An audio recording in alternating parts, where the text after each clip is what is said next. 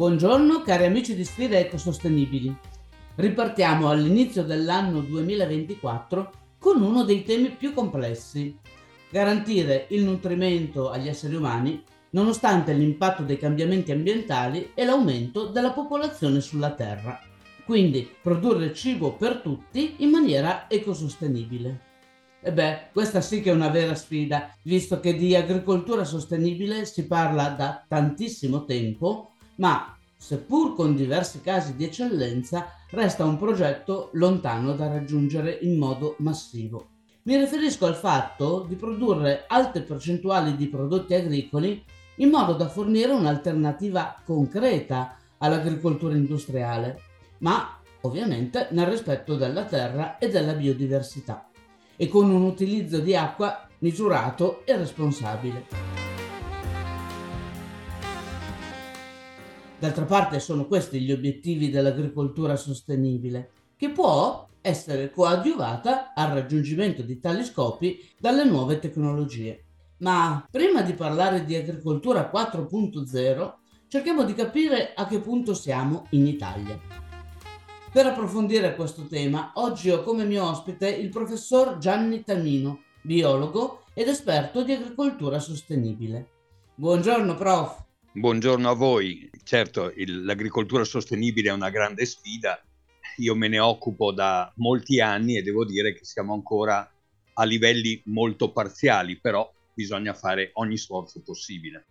Professore, intanto capiamo le regole che deve porsi l'agricoltura per essere considerata sostenibile. Il concetto di sostenibilità in ecologia è quello di poter garantire a una popolazione la possibilità di trovare nutrimento nel proprio territorio. È chiaro che le popolazioni umane non seguono più queste regole, oggi dobbiamo garantire la sostenibilità agricola in termini di difesa del territorio e nello stesso tempo cibo per tutti con una popolazione di oltre 8 miliardi di persone. Quali sono allora le definizioni che possiamo dare di, di agricoltura sostenibile?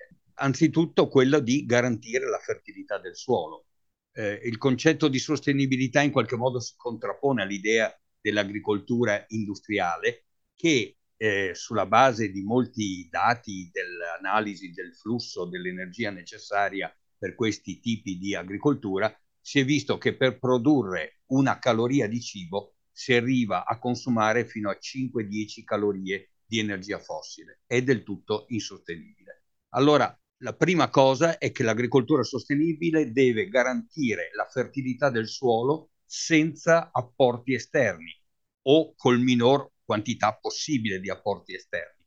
Poi deve garantire le difese naturali del campo coltivato il più possibile utilizzando quelli che sono le difese naturali, quindi sfruttando gli equilibri ecosistemici, il fatto che ogni parassita ha i suoi nemici all'interno del, del ciclo naturale. Tutte queste visioni, che sono poi quelle di capire dalla natura come difendersi, difendere significa per esempio anche difendere la biodiversità. Allora, un'agricoltura sostenibile è un'agricoltura che deve garantire cibo, ma anche eventualmente materiali utili per eh, l'industria, materiali tessili, eccetera, con una difesa della fertilità del suolo, con il minor apporto possibile di input esterni come l'acqua, che migliora anziché danneggiare le risorse naturali dell'azienda agricola, ma che garantisce anche adeguate risorse finanziarie per l'agricoltore, per chi coltiva la terra.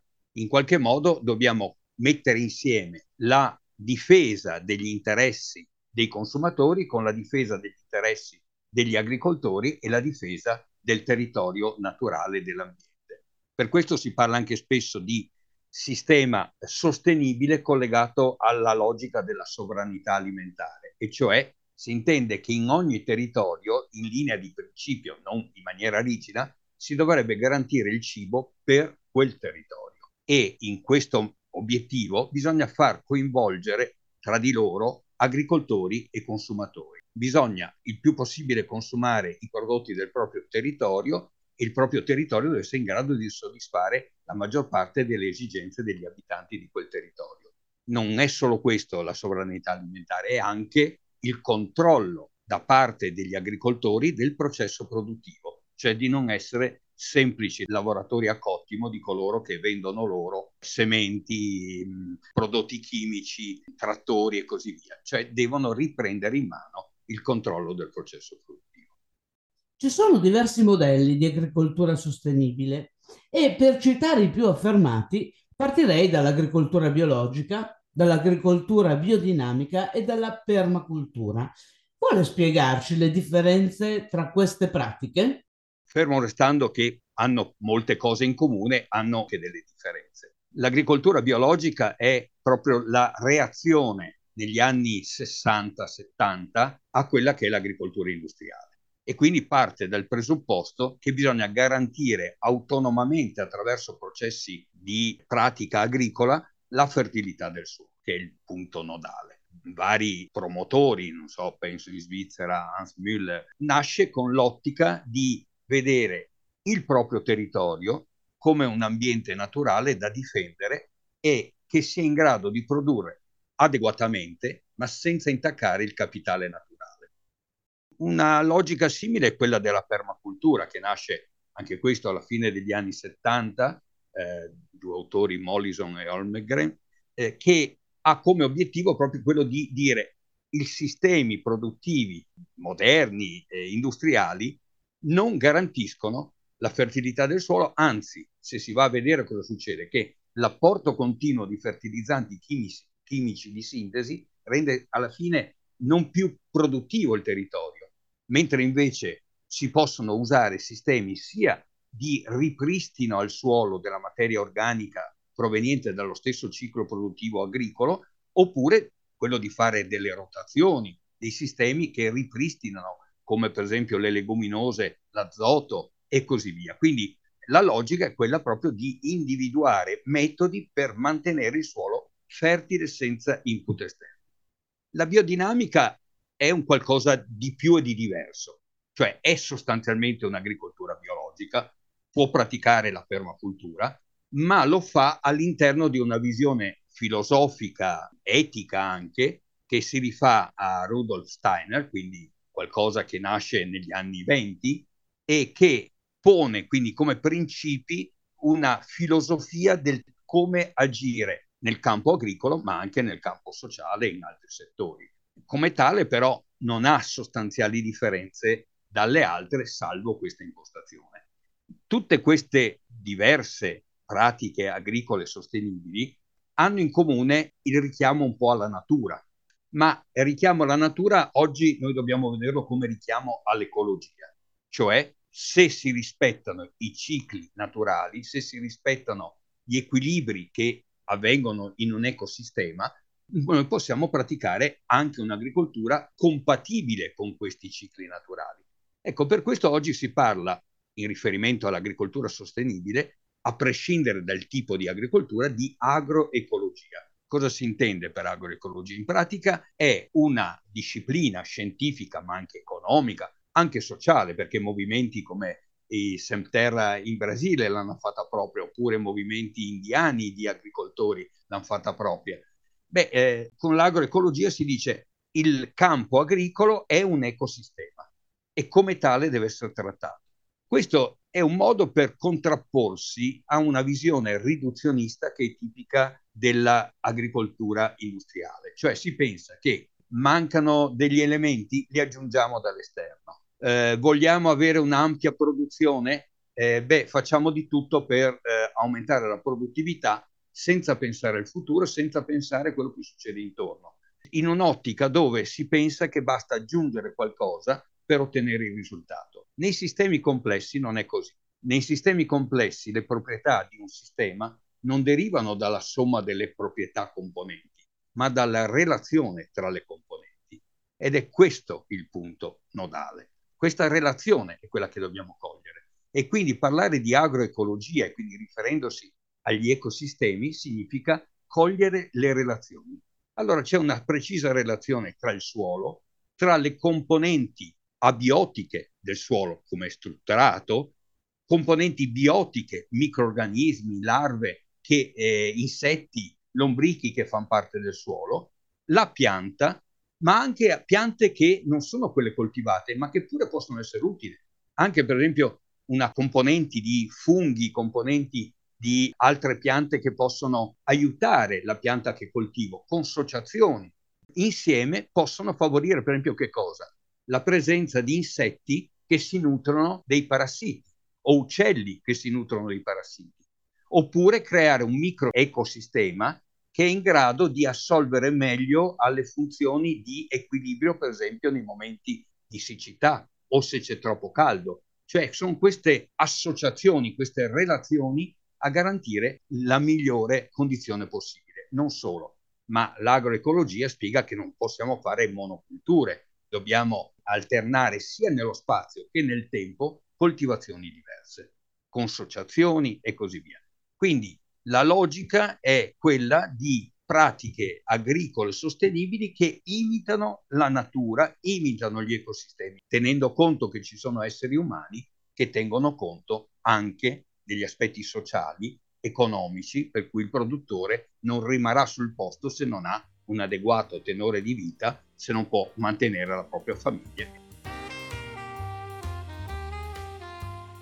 Detto questo, però, per quanto riguarda le logiche dell'agricoltura biologica, biodinamica, permacultura e quant'altro, non sono soltanto un cambio di paradigma rispetto all'agricoltura industriale, sono anche però previste in termini normativi, sia in termini internazionali dove ormai l'agricoltura sostenibile viene invocata, ma soprattutto, per esempio, in Europa la principale forma di agricoltura sostenibile è quella biologica e quella biologica è regolamentata da un regolamento europeo. Quindi quando parliamo di agricoltura biologica parliamo sì di un'agricoltura che si è evoluta a livello di agricoltori, di promotori negli anni 60-70, ma poi c'è il regolamento e a prescindere dal fatto che il regolamento corrisponde esattamente o meno al concetto dei promotori dell'agricoltura biologica, serve se si vuole avere il marchio di agricoltura biologica sui, sui propri prodotti. Diciamo che quello è il minimo indispensabile per avere quel marchio. Molti agricoltori ritengono che l'agricoltura sostenibile, compresa quella ecologica, vada oltre il concetto solo legale e di marchio. Al di là della normativa, però, al di là della sostenibilità in campo agricolo, non si può avere un futuro sostenibile agroalimentare se non cambiano anche i consumi alimentari. E cioè noi abbiamo due grossissimi problemi, un enorme spreco di cibo da una parte e un enorme consumo di prodotti animali in una parte del pianeta, la parte ricca del pianeta. Questo significa che da una parte chi consuma prodotti di, di origine animale può avere problemi proprio anche di salute perché l'Organizzazione Mondiale della Sanità indica eh, qual è eh, l'opportuna dieta che è prevalentemente costituita di legumi, cereali, frutta, verdura, eccetera, un po' come la dieta mediterranea, se vogliamo, ma questa dieta prevede solo qualche giorno alla settimana l'uso di carne, soprattutto carne rossa. In realtà invece nei paesi più ricchi noi abbiamo un enorme consumo di carne che comporta un enorme consumo di prodotti vegetali come alimentazione per gli animali. Oggi il 50% e anche più dei cereali e della soia servono per fare mangimi per animali e vengono sottratti alla possibilità di essere mangiati direttamente dalla gente. L'esempio clamoroso, uno dei paesi maggior produttori di soia come l'Argentina, ha visto due momenti di crisi storiche in questi ultimi vent'anni in cui i bambini morivano di fame, ma l'Argentina esportava verso i paesi ricchi sia soia per i mangimi, sia carne alimentata con quella soia. Ora non si può parlare di sostenibilità se non riequilibriamo il modo di alimentarci su scala planetaria.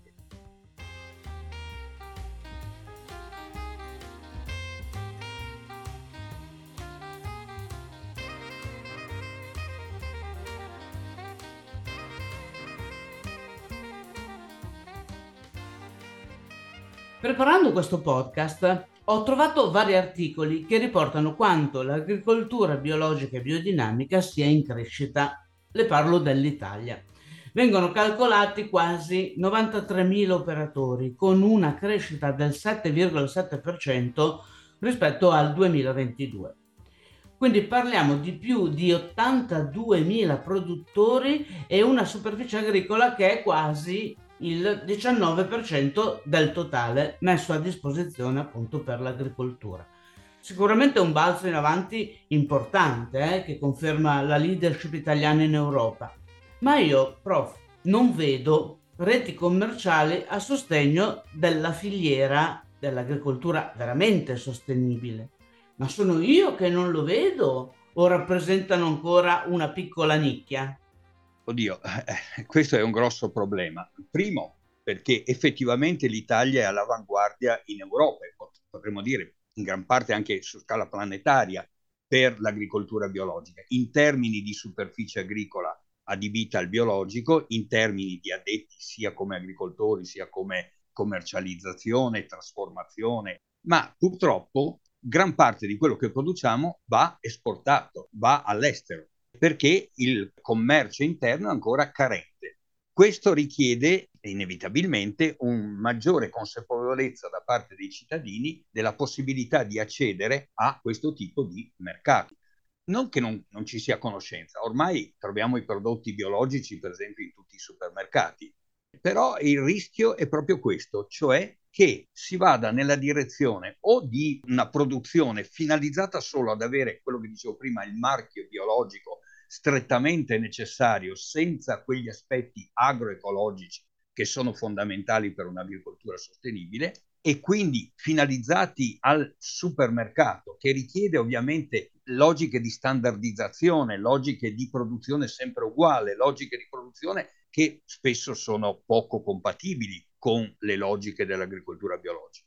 Dall'altra parte però se la gente non lo trova al supermercato, eh, rischia di non consumarlo perché non va nei negozi di nicchia, non va nei negozi dove il prodotto è piuttosto caro e quindi viene visto come qualcosa per ricchi, mentre invece il prodotto biologico dovrebbe essere per tutti. Come si fa a uscire da, questa, da questo impasse? Beh, bisogna eh, renderci conto che per avere un giusto equilibrio ci vogliono nuove logiche commerciali, cioè bisogna che ci sia un incontro tra consumatori e agricoltori che portano i consumatori a trovare più facilmente e a prezzi più accessibili il prodotto biologico. Quindi rimarranno sempre i prodotti a livello di supermercato, a livello di negozi di nicchia piuttosto costosi, ma dobbiamo trovare delle alternative, delle alternative che rendano possibile il passaggio da un prodotto pur conosciuto ma poco commercializzato a una filiera che arriva facilmente in modo corto, cioè vicino al consumatore, direttamente dall'agricoltore al consumatore. Eh, ha detto bene, prof, che cosa manca? Anche perché siamo anche in un momento che non è tra i più felici dal punto di vista economico e le famiglie italiane per le famiglie italiane può essere un criterio di scelta non indifferente il costo. Però io sono davvero curiosa di trovare un percorso per fuoriuscire dalla mentalità del centro commerciale. Non ce l'ho col centro commerciale, ce l'ho con la mentalità delle persone. Vado lì, trovo tutto, così non guardo la qualità. Faccio un giro pre- pressoché infinito e vado dalla scarpa alla maglietta, alla pasta, al sugo, perdendo il senso del perché io acquisto questa cosa. Lei parlava di spreco alimentare, ma la gente si riempie i carrelli da paura. Se ragioni, questo gesto non lo fai. ecco. Quindi la domanda è, se vogliamo un po' più filosofica, ma poi lei ci racconterà benissimo davvero che cosa manca per fare questo passaggio?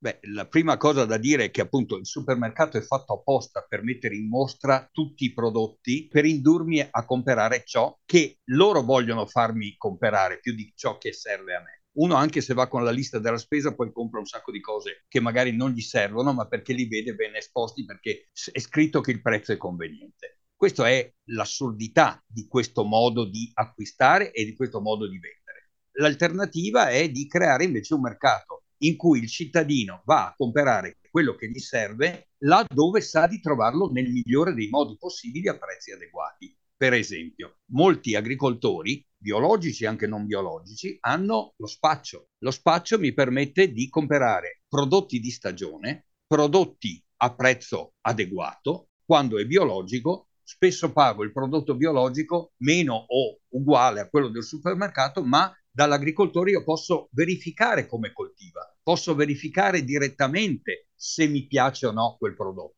e non perché viene invogliato da uno scaffale, vengo invogliato da uno scaffale ben messo e ben esposto, ma perché so cosa posso trovare. Questo è il mercato, diciamo, la prima alternativa, quindi andare direttamente al mercato contadino. La seconda cosa è quella di utilizzare i mercati contadini di quartiere o di paese. Molti comuni mettono a disposizione degli agricoltori una piazza dove una volta alla settimana o anche qualche volta anche due possono portare i loro prodotti. Anche questo permette di avere prodotti di stagione, prodotti locali, quindi con minori sprechi e prendo quello che mi serve.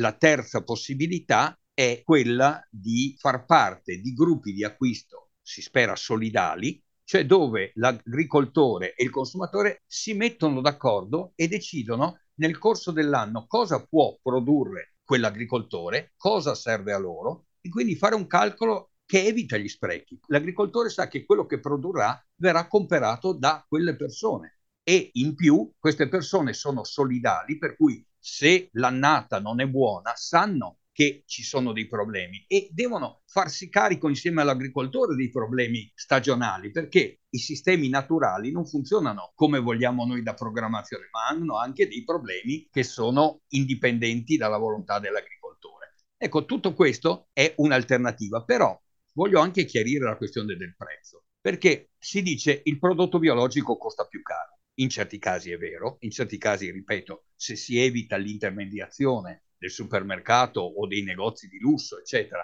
può anche costare di meno o uguale, ma il problema è come intendiamo il prezzo. Da una parte c'è il costo dell'acquisto e quindi quanto mi costa quel prodotto, ma dall'altra c'è un qualcosa che non vedo, cioè i costi esterni, le esternalità, e cioè un prodotto sostenibile non scarica sull'ambiente e sulla salute dei cittadini dei costi che non vedo nel prezzo, ma che pagheremo tutti come conseguenza di un modo sbagliato di praticare l'agricoltura, di incidere sugli equilibri ambientali, sui cambiamenti climatici e così via. Quindi dovremmo mettere degli incentivi per un'agricoltura che non crea danni esterni, che non provoca queste esternalità, rendendo il prezzo del prodotto più valido conveniente per tutti. Questa è un'alternativa che dobbiamo mettere in atto, ma come pretesa bisogna disincentivare le cose sbagliate e incentivare le cose giuste. Questo permetterebbe da una parte di avere un maggior accesso per tutti a prodotti sostenibili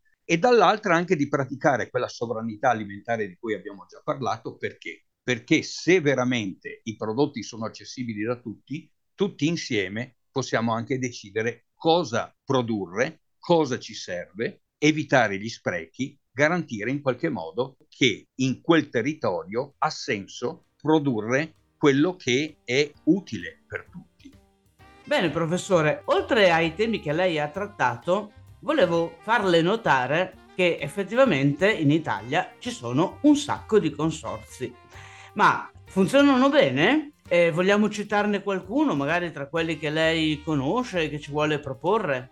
Diciamo che in Italia consorzi, cooperative, imprese sostenibili ce ne sono e ce ne sono storicamente dagli anni 70 addirittura. Io ho seguito a partire dalla fine degli anni 70, primi anni 80, molte aziende che nel tempo sono diventate anche molto note, altre sono scomparse come normale che sia. Però eh, diciamo che la cosa più importante è che ci dovrebbe essere un maggior rapporto tra il territorio e queste aziende e quindi è importante farle conoscere, eh, avvicinare il pubblico a queste realtà. Io cito, proprio perché ne faccio parte, un esempio di, un, di una struttura cooperativa che ha sede in provincia di Cremona, che però è presente in tutto il territorio nazionale e che addirittura esporta anche all'estero. Perché cito questo? Perché è un esempio riuscito di garanzia per i soci agricoltori, per i soci finanziatori, per coloro che trasformano i prodotti, eh, dal punto di vista quindi sociale e nello stesso tempo anche economica, perché permette a tutte queste persone di avere un reddito adeguato e nel tempo gli agricoltori che inizialmente avevano visto con sospetto, oggi chiedono invece di entrare a far parte di questa struttura. Quindi questo è un esempio importante. L'altra cosa positiva che emerge da questa struttura che si chiama Iris è che inizialmente hanno deciso di non solo produrre ma anche trasformare, hanno acquisito un mulino per fare farine e dalle farine fare poi pasta e prodotti eh, derivati questo mulino si è dimostrato piccolo e ne hanno costruito uno nuovo con logiche di completa sostenibilità. Cioè un mulino che dal punto di vista della produzione energetica, del tipo di inserimento nel territorio, ha tutti i criteri di sostenibilità, quindi non solo in agricoltura, ma anche nel modo di trasformare. Ma la cosa importante è che avendo una rete commerciale alternativa ai supermercati, utilizzano canali che sono appunto piccole aziende di commercializzazione e gruppi di acquisto solidale e i soci sono partecipi della decisione annuale di cosa produrre, come produrre, partecipano agli utili e gli utili vengono divisi anche e soprattutto in prodotti agricoli. E quindi questo permette di chiudere in qualche modo il circolo, fare una vera agricoltura di economia circolare. Questa è una bellissima esperienza. Spesso vediamo che la, la bontà, la riuscita dei progetti dipende proprio dalla mentalità sostenibile a tutto tondo. E a questo punto arriviamo poi al tema che abbiamo trattato inizialmente, cioè l'agricoltura 4.0. Oggi se ne parla tantissimo, anche perché le tecnologie emergenti come l'intelligenza delle cose, la IoT, l'analisi dei dati, la blockchain, l'ultimo anno poi addirittura, prof, l'intelligenza artificiale è diventata cioè, sì. l'autrice di ogni beneficio che si potesse avere. Ma io mi chiedo, ma tutto questo può essere veramente un reale supporto nella produzione agricola? Quindi migliora veramente la competitività delle aziende, la tracciabilità dei prodotti? E infine, qual è veramente il supporto che possono offrire nell'ambito dell'economia circolare tutte queste tecnologie, visto che la natura è già circolare di suo? Anzi, è solo la natura che è veramente circolare. Difficilmente noi riusciamo a essere circolari come la natura. Io direi che va visto sotto due punti di vista diversi le nuove tecnologie in pratica parliamo di informatizzazione, l'uso di computer, eccetera, che sarebbe impensabile oggi che un'agricoltura moderna non utilizzi alcuni di questi strumenti. E quindi anche l'agricoltura biologica, l'agricoltura sostenibile, l'agroecologia fanno ricorso a questi strumenti. Pensiamo alla previsione del tempo e in tempo reale avere dei sistemi che mi permettono oggi di sapere quando fare determinate attività in funzione del clima prevenire effetti negativi del clima o del, degli eventi meteorologici. Tutto questo oggi viene fatto. Per commercializzare può anche essere utile avere analisi dei dati, le blockchain per avere il discorso della tracciabilità, ma non sono questi gli aspetti della sostenibilità, questi sono strumenti a supporto di un'agricoltura che se è sostenibile lo è perché rispetta la natura, rispetta i cicli naturali, cioè pratica un'economia circolare, una agroecologia, come abbiamo spiegato, che se ne avvale soprattutto quando la logica è quella di una dimensione rilevante dell'azienda, perché una piccola azienda può benissimo praticare agricoltura sostenibile, vendere i prodotti sul proprio territorio senza bisogno di molte di queste eh, cose. Un'azienda di maggiori dimensioni può farne benissimo ricorso, ma non sarà sostenibile per questo, lo sarà perché pratica una vera agroecologia econom- con economia circolare. E aggiungo una cosa, si parla tanto di intelligenza artificiale, ma l'unica vera intelligenza che serve all'agricoltura sostenibile è quella umana perché l'intelligenza artificiale è un ossimoro, cioè non c'è intelligenza nell'analisi veloce di tantissimi dati perché non apporta nuova informazione. Cioè le informazioni sono quelle, l'unica cosa vengono messe in relazione fra loro più velocemente, ma se non c'è l'attività umana che da quei dati sa fare dei salti in avanti, intelligenza ce n'è ben poca. Mi piace molto questa sua considerazione, professore. Insomma, al netto di tutto ciò che ci siamo detti, lei che cosa ne pensa? Come lo vede il futuro? Ce la facciamo? Spesso mi viene fatta questa domanda, devo dire. Io dico sempre, non ho la sfera di cristallo, non so cosa succederà. So una cosa però, che se non facciamo da subito delle cose corrette, se non pratichiamo da subito un'agricoltura sostenibile, come del resto a livello ambientale tutta la sostenibilità necessaria, se non si fanno queste cose, sicuramente il futuro sarà nero, perché non saremo in grado di garantire non solo alimentazione adeguata per tutti gli 8-9 miliardi di persone, ma non riusciremo più neanche a produrre là dove oggi si produce, perché i cambiamenti climatici stanno mettendo a repentaglio la produzione e la produttività dei nostri terreni, anche quelli maggiormente ricchi, diciamo. Questo è un rischio enorme per il nostro futuro, quindi io dico cerchiamo di insieme trovare delle soluzioni, ma le soluzioni si trovano solo nel rispetto delle esigenze sociali della collettività e nelle esigenze degli equilibri ambientali della nostra natura. Professor Tamino, io la ringrazio moltissimo per tutte le informazioni che ha condiviso con noi e per averci dedicato il suo tempo. Grazie. Grazie a voi. E noi, cari amici di Sfide Ecosostenibili, ci sentiamo settimana prossima. Ciao!